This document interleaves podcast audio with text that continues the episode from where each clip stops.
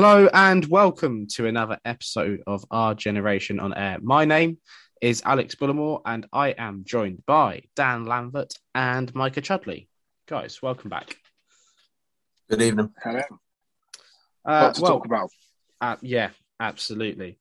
Uh, you know, God forbid the end of the season is actually boring. Just a few weeks ago, I was kind of worried about how interesting our topics would be if we did fall out of the playoff uh, picture. But now, QPR, and more to the point, West London Sport just keep delivering with more and more bombshells regarding the f- state, you know, the the club, the future of the manager, and everything in between. Uh, so this week, West London Sport took aim at the relationship between Warburton and Les Ferdinand in particular. And we can also talk about losing to Sheffield United and maybe preview Swansea away, uh, the final game of the season. If you guys want to, it's up to you, whatever. But then again, you know, I'm not really sure anyone would actually be interested in that. Uh, so last week, Micah, you couldn't join us for the sort of instant reaction to the Warbs news. Let's start with you then. Um, this article that was released by West London Sport and the the whole sort of Warburton sacking. You've got a little, you've got a bit of free reign here. You could just sort of get a few things off your chest. Can say whatever I want. Does it have to be QPR related, or can I just talk about Uh, my relationship with my dad or something? no, it does have to be QPR. yeah, I'm messing. Um, I do get on with my dad, by the way, in case he's listening to this because he does listen. Um, um, yeah. Um, sadly, one will come in. I guess. Um, not necessarily because of results or because of anything that happened, but I think you know, um, as you said in the intro, Alex West London Sport have kind of sort of uh, been I don't know what the term is. They they've just been first to everything in terms of the Warburton saga. Um, so we all had a feeling this was coming. I personally was not expecting it to be announced the way it did. Um, I'm not sure the club wanted it to be announced the way it did, but I think that's kind of taken out of your hands when the director of football's at a golf day and is kind of discussing it with Moose from Talk Sport of all people. Um, but my thoughts are I wouldn't have sacked him. I can understand the reasoning for the sacking. I think three and eighteen is absolutely horrendous, no matter where you are in the table. I suppose I suppose it's only a bad sacking if you get the replacement wrong. If you replace him right, then you've done the right thing, haven't you? Um, but from where I'm sat currently, I, I don't really know what to make of it, to be honest.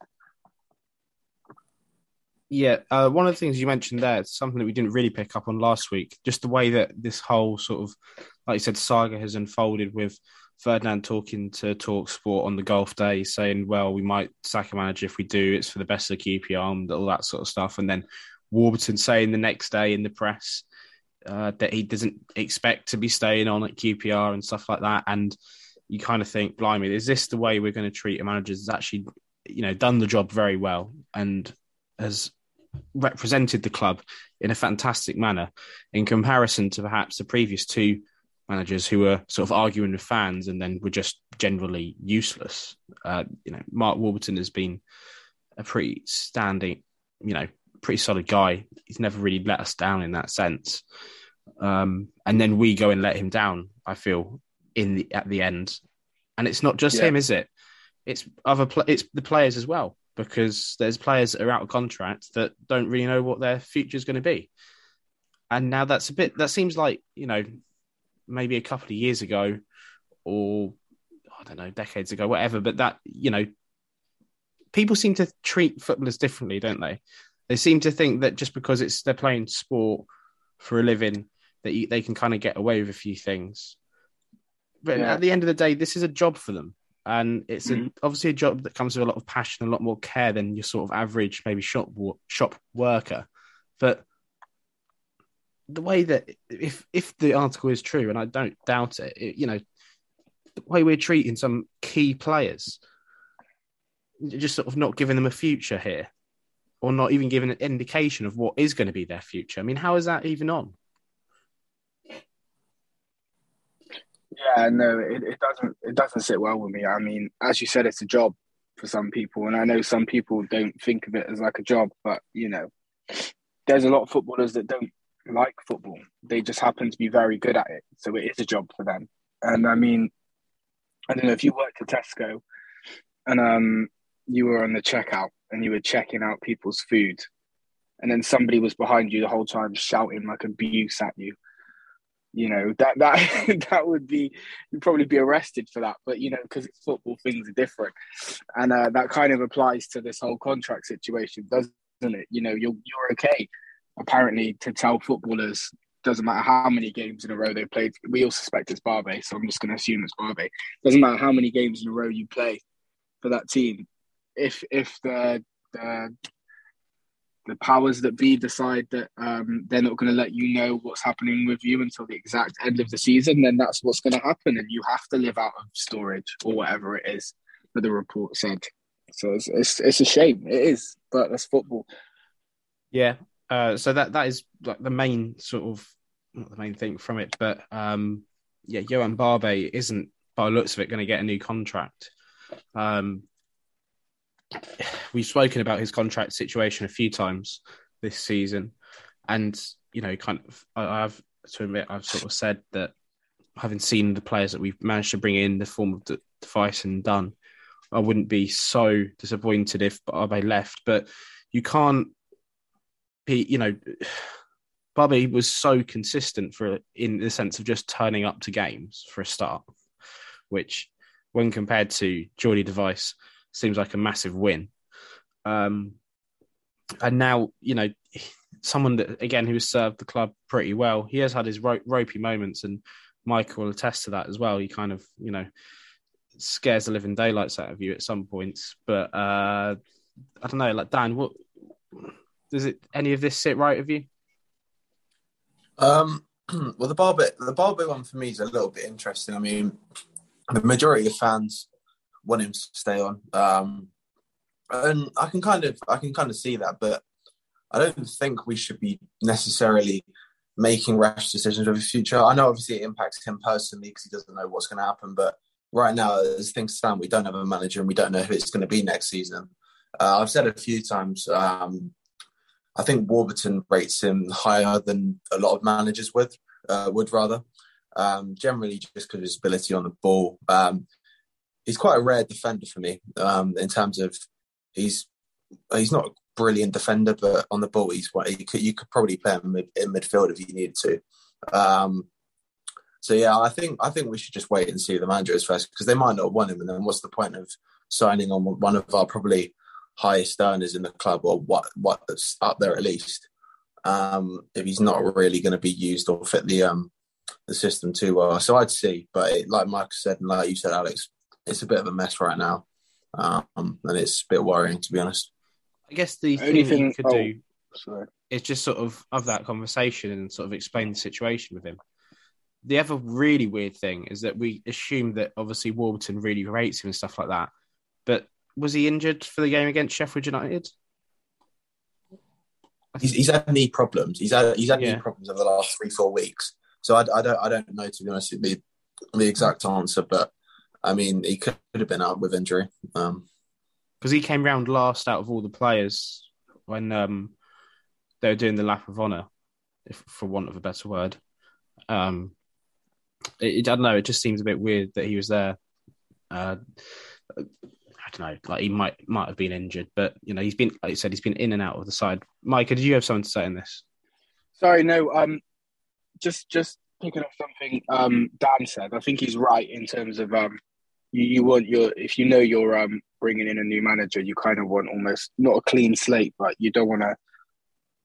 Yeah, you don't want to sign someone on that the manager may not want. But what I would say in response to that is that's right but this is more at the club, which is that if the club have come out and said, right, Mark Warburton's established the QPR DNA, a style of play, um, surely a ball playing left sided centre back would make sense.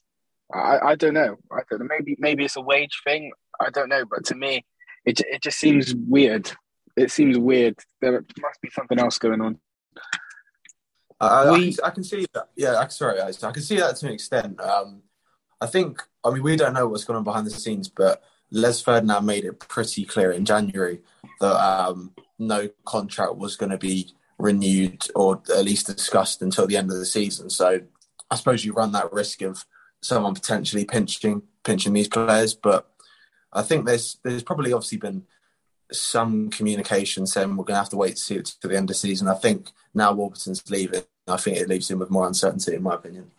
Well, the the players that are out of contract, he obviously he is one of them. I think Dom Ball's another, and then from like the sort of first team squad, you off the top of my head, it's Adomah in Austin, isn't it? Uh, is obviously only on a one year deal, so and he's injured now, so there w- would be uh, discussions over that. And you know, we've got the various backup goalkeepers that we've had to sign that are now out of contract as well. And that made uh, you know having Marshall and Westwood on that list just makes it look worse than it actually is. But you can kind of kind of understand where all the fuss is around Barbet because he's actually you know a, a, regular fixture in the side and is probably one where he's our only real sort of left-sided centre back and probably our one of our better centre backs. Um, whereas when it comes to Austin and Adomah, especially in this this season, and to a certain extent for Adomah the second half of the season, they haven't really performed. You can kind of understand them not having these discussions with them, perhaps, and letting them go eventually, which is by the looks of it what's going to happen. Um, I don't know. It just it's a little bit disappointing at this point. Just when we all kind of thought we might be getting the club into a sort of more stable position, and this comes out, and you think we're actually quite a long way off, aren't we? Micah, anything to say? Yeah, yeah, it's disappointing. It's disappointing. Um, obviously people people that have listened to this podcast long enough or people that have spoke with me about QPR for long enough know that I've been um quite positive about um Ferdinand and Ramsey and what they've done. And I do think that they have done a lot of good things for the club. But the one thing that has always sort of divided divided the fan base is the thing that would have always divide any fan base which is essentially that we on the pitch that we haven't really seen enough progress in the what seven eight years that they've kind of been at the helm now. Um, yeah, behind the scenes it's great. It's great. Don't get me wrong. Like, um, whether or not you think the 23s is better than Warburton thinks it is, or is worse than Ferdinand thinks it is, you have to accept it's come a long way in eight years. We've got a training ground. We've got a connection with the community. That's great, but it's on the pitch, it doesn't seem to be working, and there seems to be a recurring theme with Les Ferdinand and Chris Ramsey, their view of the club and the manager of the club. They didn't get on with Ollie. I know that wasn't necessarily the, the best appointment or even the most sort of sensible appointment. Um, all fell apart with McClaren at the end, and now, you know, seems as though the same things happened with Warburton. So I think there's a lot of pressure on them. Sorry, was, uh, obviously the, the, Ian Holloway one, I know is he was suggested to Tony Fernandes by uh wasn't it Ian Taylor at the time, as the story goes. Yeah. Yeah. As a sort of like this would be great from a media point of view. Um, and Tony Fernandes being Tony Fernandes went, oh yeah, let's just go get him. Uh, but then obviously once the, we were coming to the end of Ollie's time, and then you've got McClaren coming in. Who who wanted McClaren? Was that another Tony Fernandes one?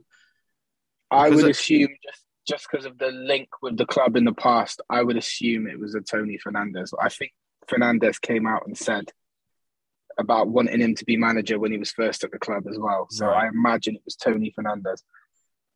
So I kind of thought when Warburton came in that this was going to be the first time that Les got his pick.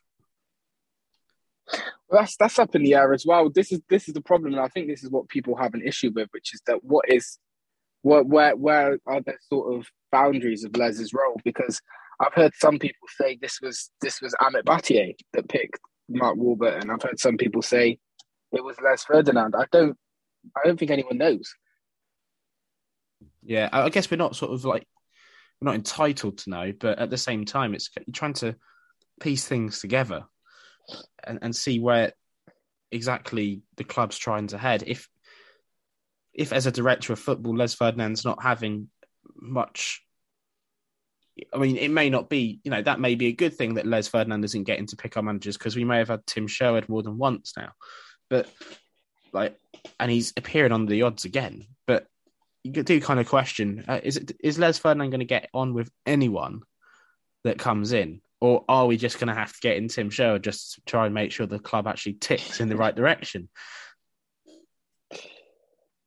Uh, well, well the, the talk is now that we want someone young and English kind of going the way that, that Swansea kind of have done and other teams in the championship. Um, and by the sounds of things, all of these people seem to be the um, sort of UEFA coaching badge types. Um, James Rowberry, obviously, um, Liam Manning, John Eustace is another one. They're all UEFA coaching badge types, and obviously I know Les Ferdinand kind of moves in those circles, so I imagine now it would be tough for anybody to kind of claim that this next appointment isn't um, isn't at least Les Ferdinand influenced. Yeah. Um, well, I'm glad that you mentioned that because I did have the uh, t- top seven managers listed for the position according to Sky Bet. Uh, so the new favourite is James Rowberry, the Newport manager and it keeps on changing every day, doesn't it? Because like it, a couple of days ago it was John Eustace, and then before that it was Manning. But Eustace is still there on seven to two. He's linked quite a bit with the Watford job as well. So I think it's dependent on whether he goes there. He's obviously, I think he's a bit of a club legend of them, isn't he? Mm. So, um, you know, that's fair enough if he does end up going there. Liam Manning four to one, obviously dependent on MK Dons getting promoted. Carl Robinson six to one. Tim Sherwood still hanging in there at seven to one, uh, and then Chris Hughton and Gareth Ainsworth both at eight to one. And interest, I found it interesting that going back and look at the odds last time, Mark Warburton was actually eight to one, according to the bookies, to get the job. So I, I don't know, like whether that's the sort of area that we're going to end up looking at. I'm sure they'll interview um, as many as popular uh, possible. Sorry. Um, just going back to that sort of uh, debate around the youth setup. Um, obviously, they were kind of insisting that Les and um, the rest of this sort of team there that we had youngsters good enough to be starting, and I guess like they were sort of suggesting that they were good enough to be sustaining the playoff push. But funnily enough, the two players that were mentioned in particular was I don't, and this is probably done on purpose by whoever wrote that article for West London Sport, but they mentioned Ozzy Kakay and Niko Hämäläinen. And when you're reading it, Dan, it, well, yeah, it, it, does exactly what just happened to Micah there. It makes you chuckle, doesn't it? Oh, yeah.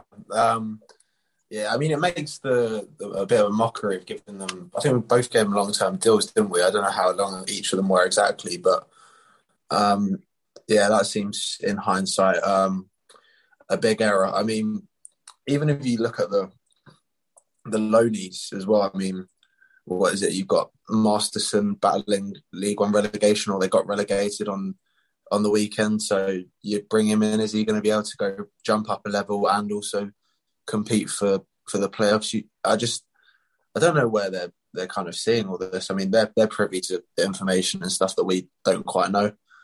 But um, I mean, Warburton said on numerous occasions, if they're ready, they'll play. But and he's brought them through before. Maybe more forced because of the resources he had, but it, you got to remember that his um, and the board's aspirations was top six at the uh, beginning of the season, and to, to throw these youngsters in at such um, pressure would be ridiculous, in my opinion. Yeah, uh, even still with um, all this talk around youngsters and stuff like that, that again, that just seems to be a little bit of division over sort of like who's like signings and stuff like that. So it was mentioned again in the article that Warburton's number one signing would, was Steph Johansen, which he got. But then Charlie Austin was apparently Tony Fernandes's like number one signing that he wanted. And you know what? As soon as I read it, it made complete sense. But it all just seems a bit. like, it's all like they're fighting against each other, aren't they? There doesn't seem. We thought you kind of assumed that they were okay. We, we kind of made a good good uh, efforts of it in the second half of last season. and now this season we're going to go and try and get promoted. I mean, Warburton was trying to keep his job by getting promoted, wasn't he? That like that's what the he was kind of got. I don't know. It just seems weird, doesn't it? Fighting against each other, different objectives. They wanted it done this different ways. I don't know. It's weird. Like, Mike, that's the that's that's the one part of the article, right, where I was a little bit like, hmm, okay, all right, everybody needs to chill out, just because I feel like this article this article is very much in favor of Warburton, and by the sounds of things, there was definitely a bit of a disconnect, and he's definitely been done dirty a little bit. I feel like, but I'm not sure I could buy into this idea that um, there was little to no relationship between him and Les Ferdinand, just based off half our squad is just Warburton ex players, isn't it? Like last summer, Johansen comes in, that's his top target. Odubajo comes in. We've had Lee Wallace come in, Barbet from Brentford. Like, do you expect me to believe that there was like no contact at all between Les Ferdinand and Mark Warburton for players that have played for him before? Do you expect me to believe Les Ferdinand didn't say, "Hey, look, Moses Moses Odubajo is available. You've worked with him before. What do you think of him?" Or do you or did Odubajo just show up on the day? I'm not sure. Charlie Austin, the, the fans would have rioted outside Loftus Road last summer if Charlie Austin had gone. How how funny hindsight is. Like last summer, it was get Charlie and get Charlie and get Charlie and Steph in. Now it was oh we should never have signed him. I, I just uh, that's that's the part for me where I'm like okay right this is very this I think this has probably come from Warburton's camp more than that's necessarily the truth. I couldn't quite get behind that bit. Yeah, regardless, so it's still not a great look, is it? As uh, we are going forward, everyone's no, sort not. of anti-Les now, and it's. It, I mean, it's almost. You have to laugh at it, otherwise, it's incredibly disappointing and actually quite sad. But the same sort of people that were a couple of days ago saying Warburton must go, Warburton must go is now well, Les must go now, Les must go. It's like yeah, that's what's that's what's getting on my nerves as well. I know, like, it, it, nothing has come out of this in it. No one's really come out of it in a good light. You know, everything's incredibly petty at the moment. But just think, oh God, like it's, you know, you're just so fickle. It's ridiculous. yeah, don't don't you think it's funny that that that Les Ferdinand said he wanted a striker.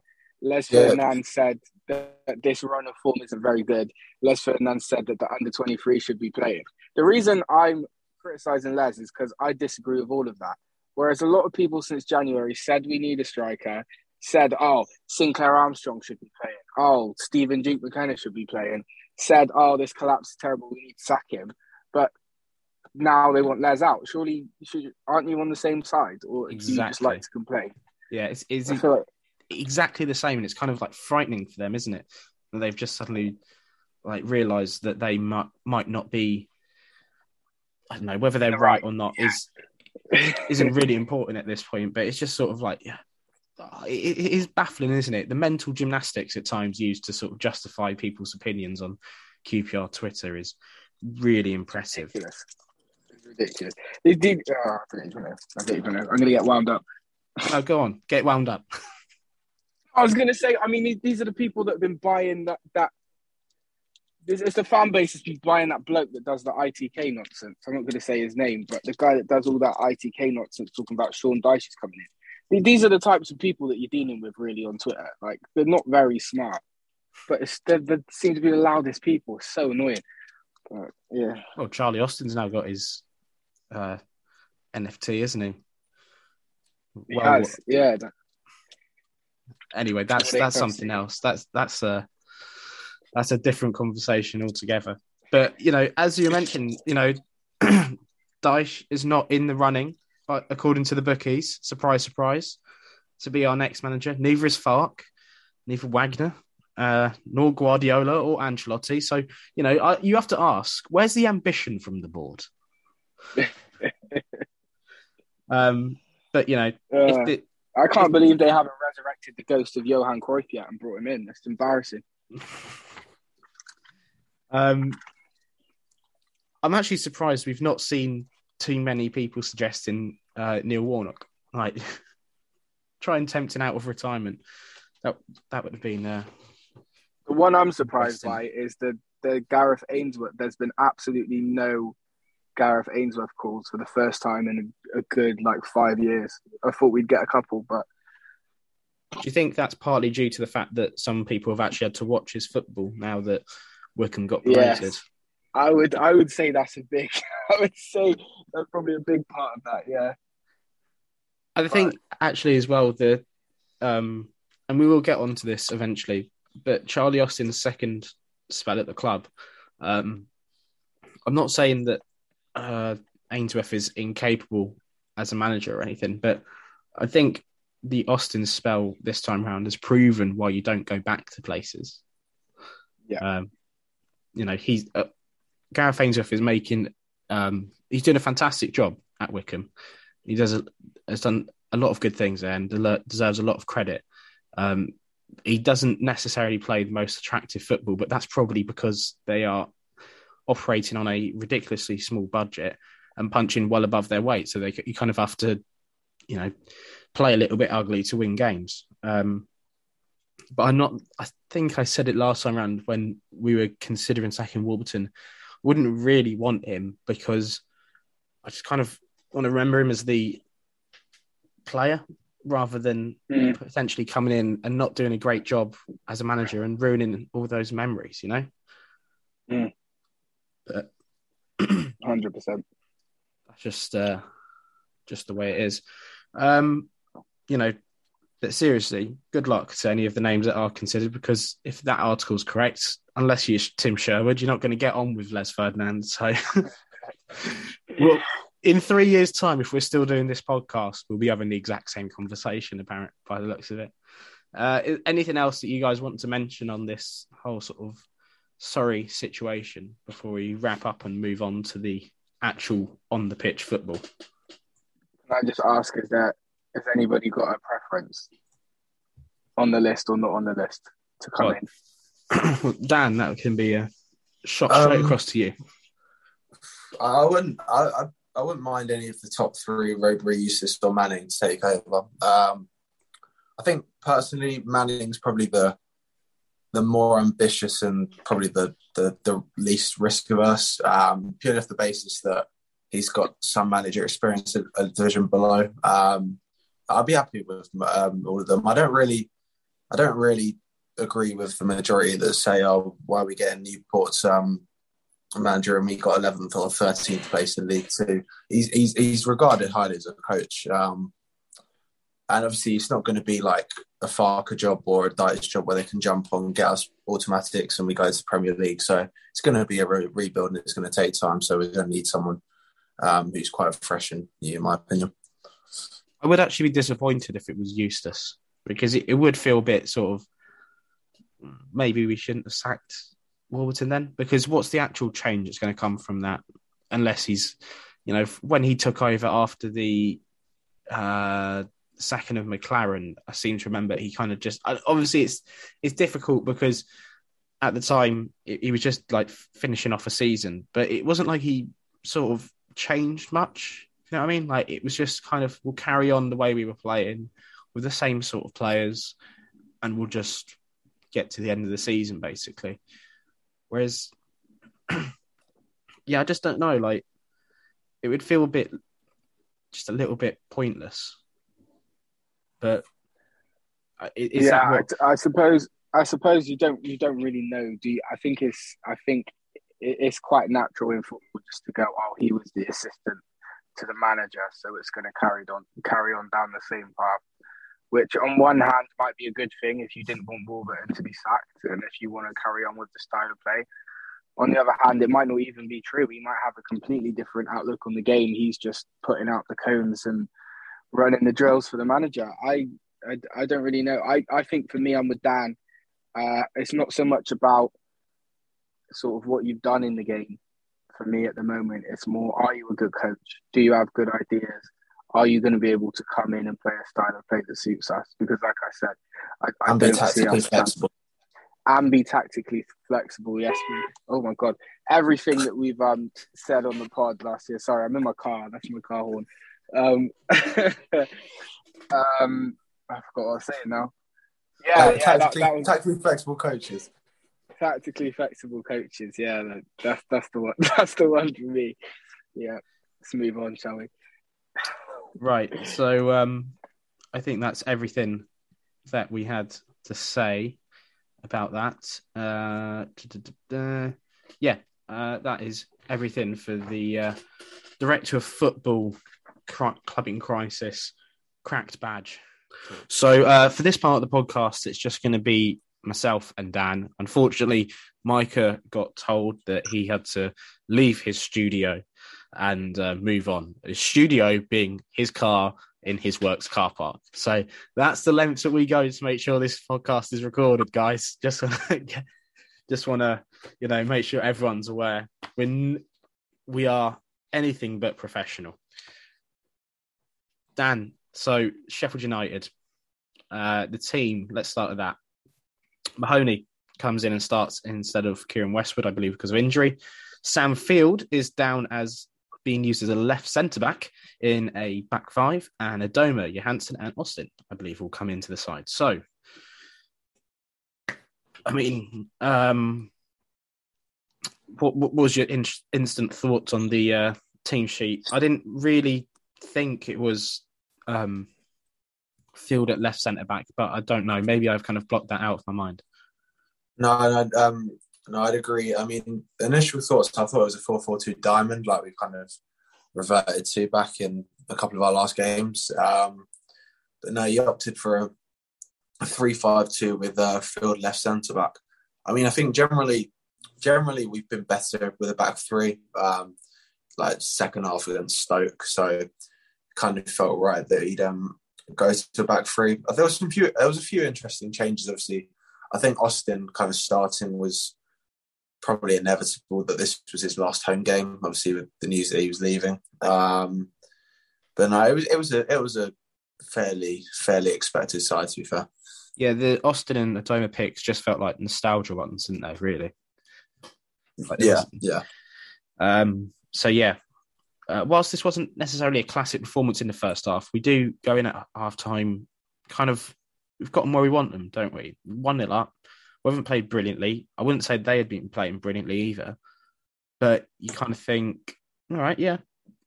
I mean, it's a little bit disappointing that we're one nil up against Sheffield United now, whereas you know a couple of weeks ago at half time we. If we defended corners correctly, we could have gone in at half time in a better position. You know, you, you never know where you could be, but it's like, yeah, all right, we're, we're playing okay. Is that kind of a fair reflection on the first half? Yeah, no, um, I'd say probably Sheffield United are probably slightly the best side. Um, they didn't really have a final um, cutting edge to their to their play. I mean, no, it was nice to go one 0 head. Uh, quite a good goal to be fair. Obviously, Adomah one v one cuts it back, crosses, and then um, kind of really what, what you've been saying a lot of the time is um, Austin. I mean, his penalty box movement for this goal where he drifts off Basham and then uh, times the header to get over him was was what kind of Charlie Austin does best, uh, best in the box um, rather than drifting off into unnecessary wide positions. So no, it was a good goal from that um, perspective, and I think Austin enjoyed the um, the shithousery celebration more than the probably the, the finish itself. But no, it was a good goal.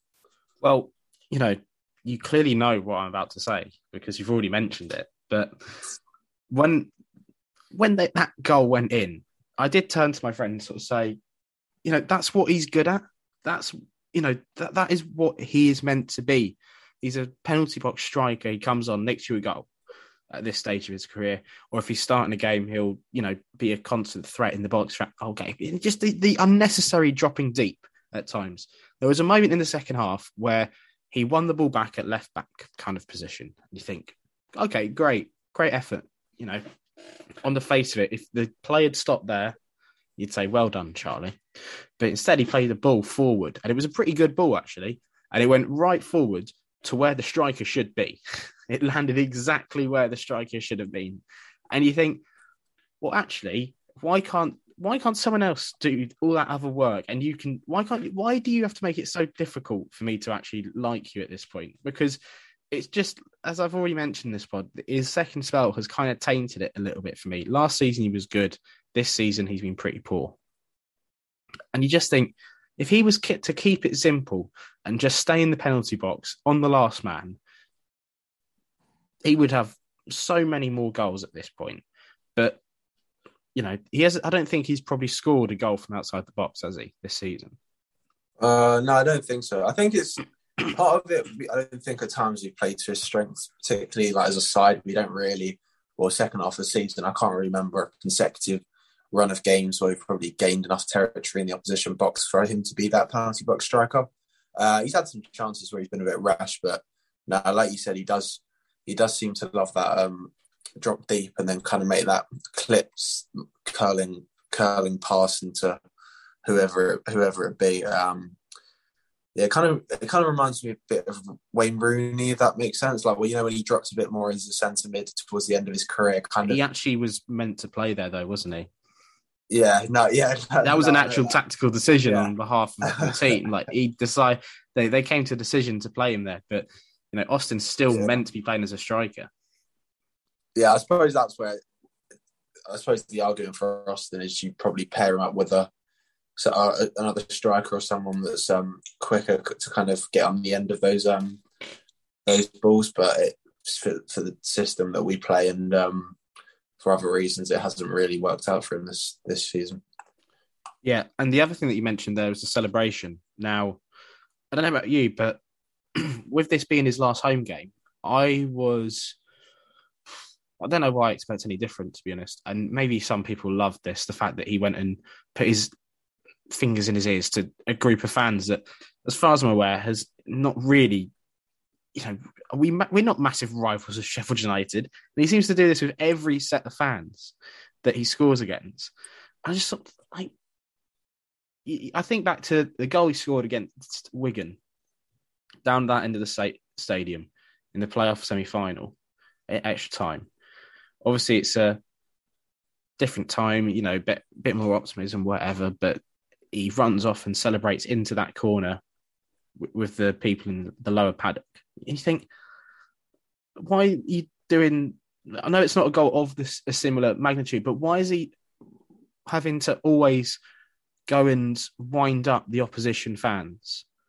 Why can't he just Um, score a goal, turn around and celebrate, and be you know be happy that he scored one more time at Loftus Road in front of the QPR fans and celebrate the QPR fans? Why does it have to be about annoying other people? Yeah, I don't know. I can see I can see two sides to it. I mean, Charlie Austin does have that kind of nature that he loves to um, be a bit of a shithouse. But um, I don't know. I don't know. If, um, it might just be me that's noticed it, but like a lot of opposition fans, I can hear like singing um, Charlie Austin's a offender. I, I won't say it on. I won't say the full thing, but yeah, I, I, th- I think maybe that's. I don't know if they sang it or not, but I, I suppose that's his way of giving it back. I think Derby did the same to him when he um, scored to make it one 0 away from home, and he, he taunted their fans with the crying. Um, No, he didn't score. He didn't score. It was Willock who scored. oh no, he put a cross in Yeah, and he celebrated Yeah. like he scored a goal. yeah. I don't know. Maybe that, part of it is him. I think part of it he does get some weird stick from opponents, uh, opposing fans. Some of it might be deserved in, in the sense that because he winds them up um, himself, but I don't know. Some of the some of the one of the chants in particular I've heard quite recently from a lot of fans. Yeah, it's not really necessary to be honest, and I can't understand him giving it a bit back. Okay, fair enough. Um, I just found it a bit weird. I did, certainly didn't hear anything from the Sheffield United fans, but maybe it was a very small sort of corner of the support. But I was just a little bit frustrated with it. You know, like, I thought last game that he might play at QPR, just go and celebrate with your fans. Um, but that's Yeah. where the positives end for QPR, isn't it? Because after straight away after half time, they gave you some more set piece analysis work to do, didn't they?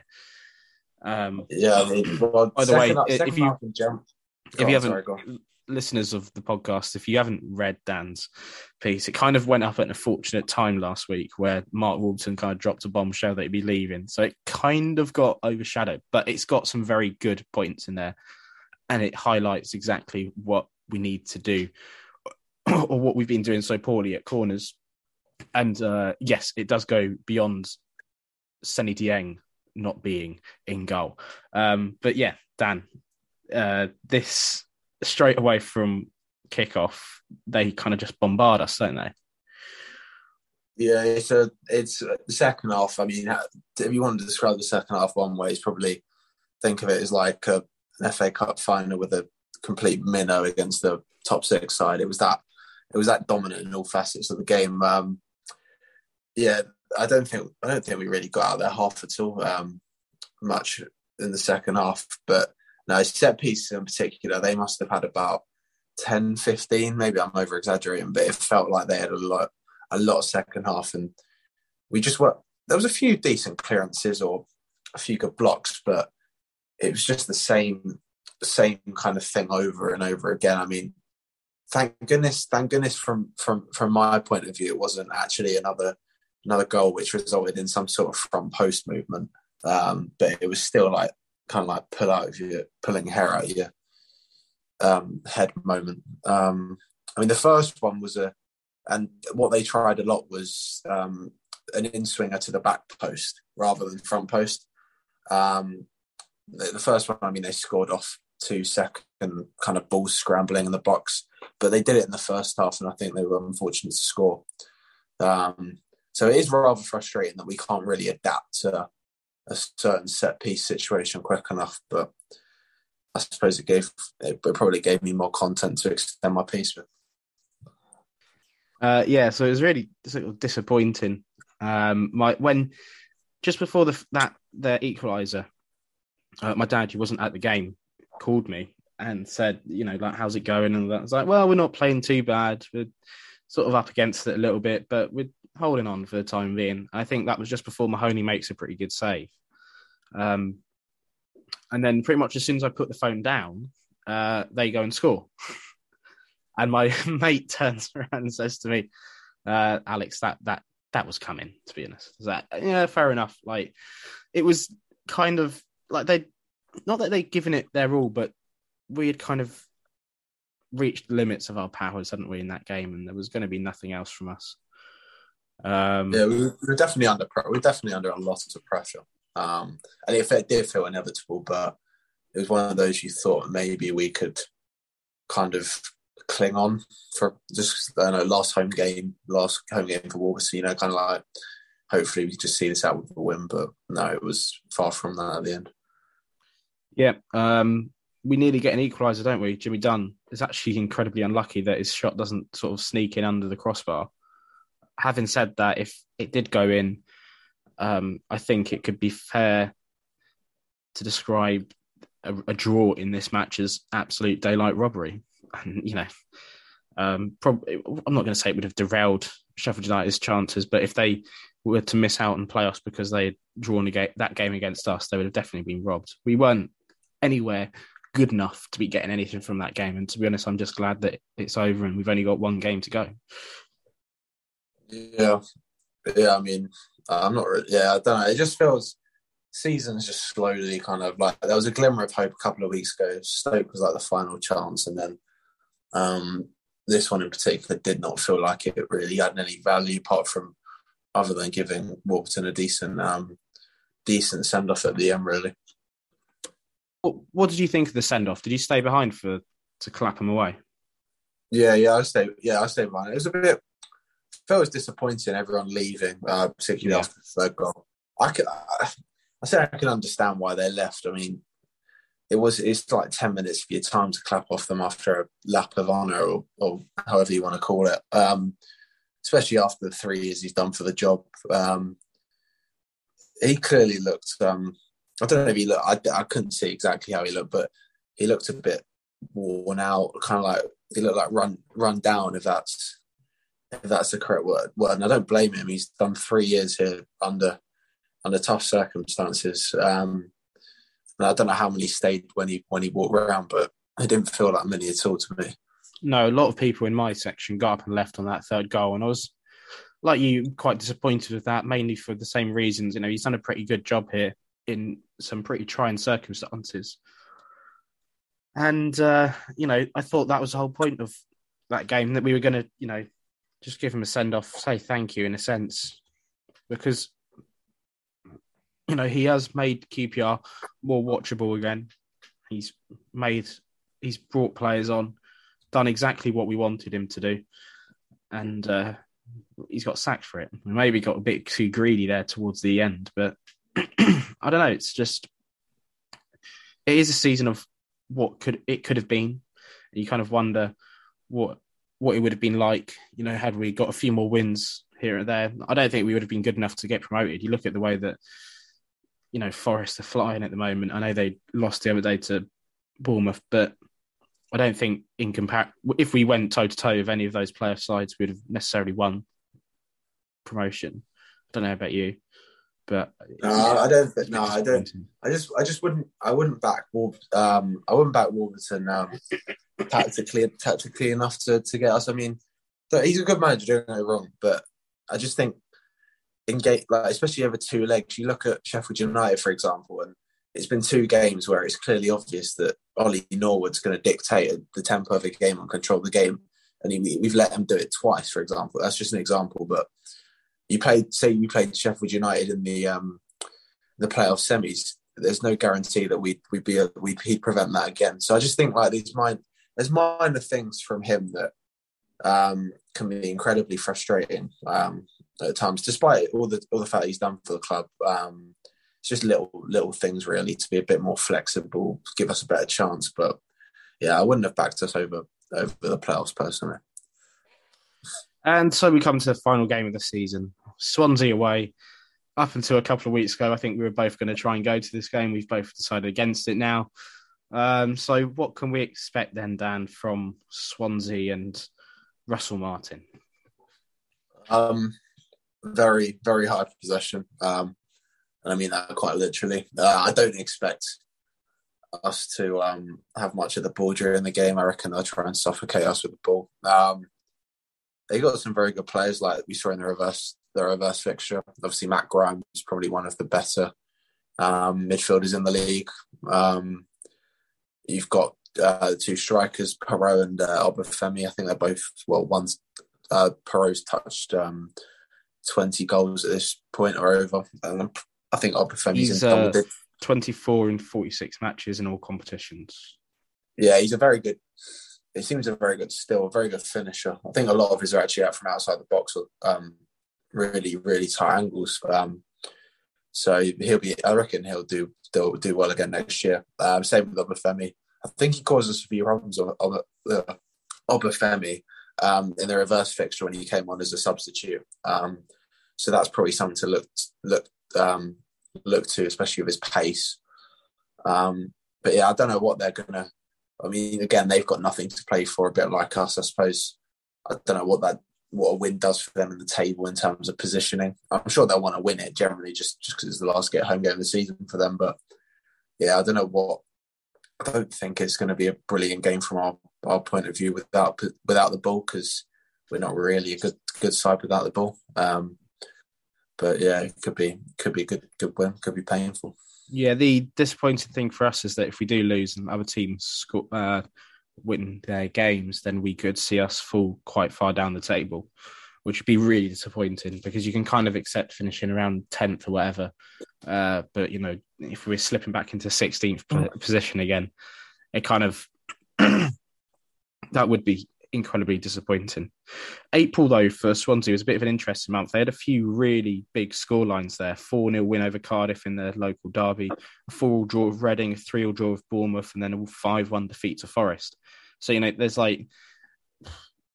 there's a whole breadth of you've got two teams there, Cardiff and Reading at the wrong end of the table, Bournemouth and Forest at the right end, and you can't really sort of draw any conclusions from it they've scored 17 goals in April and conceded 15, which seems quite a lot, obviously bolstered by those four games that I mentioned there. Um, and the only thing I guess that's worth noting from those games is that the Reading and Bournemouth ones came they draw that game from a position where they were winning. And it, you know, they both feature quite late goals. I think the Bournemouth one, it's like three goals, like after 80 minutes, isn't it? Um, yeah. yeah. So, no, um, I don't know, like you kind of look at it and think from that point of view, it could potentially be an exciting game if both teams decide to go for it. But at this point in time, I can't really see us getting anything out of it, actually. No, yeah, I don't know really what kind of mindset of the play. I mean, I'm sure Warburton will probably do his usual media talk of saying that we'll still go out to win the game, and obviously they should because they're getting they it's, it's their job they're getting paid for that kind of thing. But yeah, I, I guess the game will be open. Um, just probably more from a Swansea point of view, I think. Um, Martin's um, possession-based side is very open and expansive, but can be quite slow and um, and draining at times at the same time. So it, it'll be interesting to see how they set up. I think it'll be similar systems, so a bit like what we've seen over the last probably four or five games. is not going to be a particular good watch for or the neutral. I don't not neutral would watch it, but it's not going to be a good watch for for many. It's it's going to be based off who wins their individual one v one duels. Um, so yeah, I mean, hopefully we can get the win just for the travelling fans and the, the season on some sort of high. Because I don't think after what's happened the last few months, a defeat will do the world of good. And if we finish, like you say, in what fifteenth, sixteenth, potentially, then it's just going to be the same old QPR memes that are coming out on Twitter for the rest for for a week or so. Yeah. Uh, so last thing to say on this, what would you want to see done to the side in the sense of a starting eleven? Any changes? Um, probably bring, probably been great. Maybe maybe play Gray. Um, bit of a last, last um goodbye kind of. I, I said, yeah, I don't know. Get your money's worth know. out of him, you know. Yeah, well, yeah, that's yeah, I guess so. Um, I don't know what he's going to do system wise with potential knocks because there seems to be more knocks than ever at the minute. Um, yeah, I, don't, I, I, imagine he'll stick to the back three. Um, but yeah, I, in an ideal world, I'd probably start Dykes Gray Chair behind um, midfield to Phil Johansen wing backs. I don't know what he's going to do. Um, probably a probably Adomah. And is Wallace fit yet or not? Is he still injured? Not sure. So just stick with. Did McCallum go get injured? Or is he? No, no, no, no. I was just wondering, just because of the contract situation and stuff. Um, yeah, keep McCallum, probably Adomah on the right, um, and then the usual back three. Really, I suppose. Does Bar is Barbet fit enough to play um, for his possible last game of the season, or what looks like to be his last game of the season?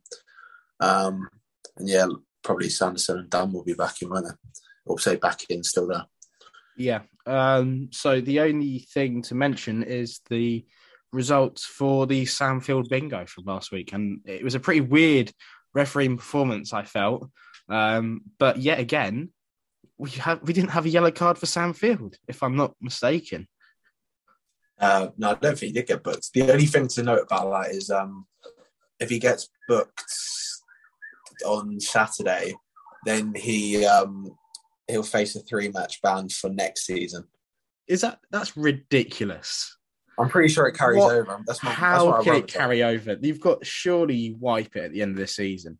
Well, I think we... it has to, same happens with red cards, doesn't it? It carries over to the a serious red card offence, yeah. But come on, giving out yellow cards. I'm, I'm pretty not... sure. Don't don't don't like. I'm not 100 percent sure. I'm like 99 percent sure. All right, but, well, yeah, we can carry our points tally across the next season as well, well shall we? well, if, if, if, if, Sam's listening, do not get books, please, because we're already enough mess as it is. Um, so what's up, what minute is he going to get booked then, Dan? No, he's not getting booked. He's staying. He's staying fit and fit and fresh for next season. I'm saying 51 minutes.